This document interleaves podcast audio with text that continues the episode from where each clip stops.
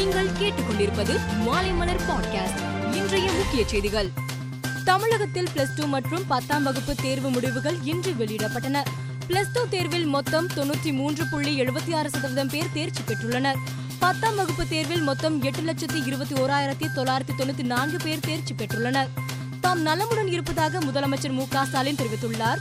திமுக தொண்டர்களுக்கு அவர் எழுதியுள்ள கடிதத்தில் லேசான காய்ச்சல் என்பதால் மருத்துவர்கள் அறிவுரைப்படி இன்றும் நாளையும் சற்று ஓய்வெடுக்கும் வாய்ப்பு அமைந்ததால் எப்போதும் போல பணியினை தொடர்ந்திட முடியும் என்றும் தெரிவித்துள்ளார். ராகுல் காந்தியின் ஊழல் விசாரணையை திசை திருப்பும் நோக்கில் சில மாநிலங்களில் மத்திய அரசின் புதிய ராணுவ திட்டத்திற்கு எதிர்ப்பு தெரிவித்து போராட்டங்கள் நடத்தப்படுவதாக தமிழக பாஜக தலைவர் அண்ணாமலை தெரிவித்துள்ளார். மத்திய அரசு கொண்டு வரும் அனைத்து திட்டங்களையும் திமுக அரசு பெயர் மாற்றி மக்களை ஏமாற்றி வருவதாகவும் அவர் குறிப்பிட்டுள்ளார். ஒற்றை தலைமை குறித்து பேசியதில் எந்த உள்நோக்கமும் கிடையாது என்று அதிமுக முன்னாள் அமைச்சர் ஜெயக்குமார் தெரிவித்துள்ளார்.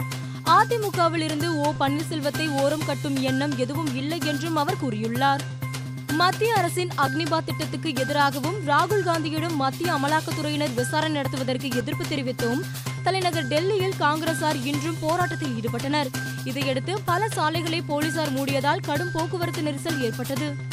காஷ்மீரில் கடந்த இருபத்தி நான்கு மணி நேரத்தில் ஏழு பயங்கரவாதிகளை பாதுகாப்பு படையினர் சுட்டுக் கொண்டுள்ளனர் அவர்கள் மறைத்து வைத்திருந்த ஆயுதங்கள் மற்றும் வெடிமருந்துகள் பறிமுதல் செய்யப்பட்டன. வாஷிங்டனில் நடைபெற்ற இசை நிகழ்ச்சியின் போது அங்கு வந்த மர்ம மனிதன் திடீரென துப்பாக்கியால் சரமாரியாக சுட்டதில் ஒரு போலீஸ் அதிகாரி உள்பட ஏராளமானோர் படுகாயமடைந்துள்ளனர். தப்பி ஓடிய அந்த நபரை போலீசார் தேடி வருகின்றனர். மேலும் செய்திகளுக்கு மாலைமலர் டாட் காமை பாருங்கள்.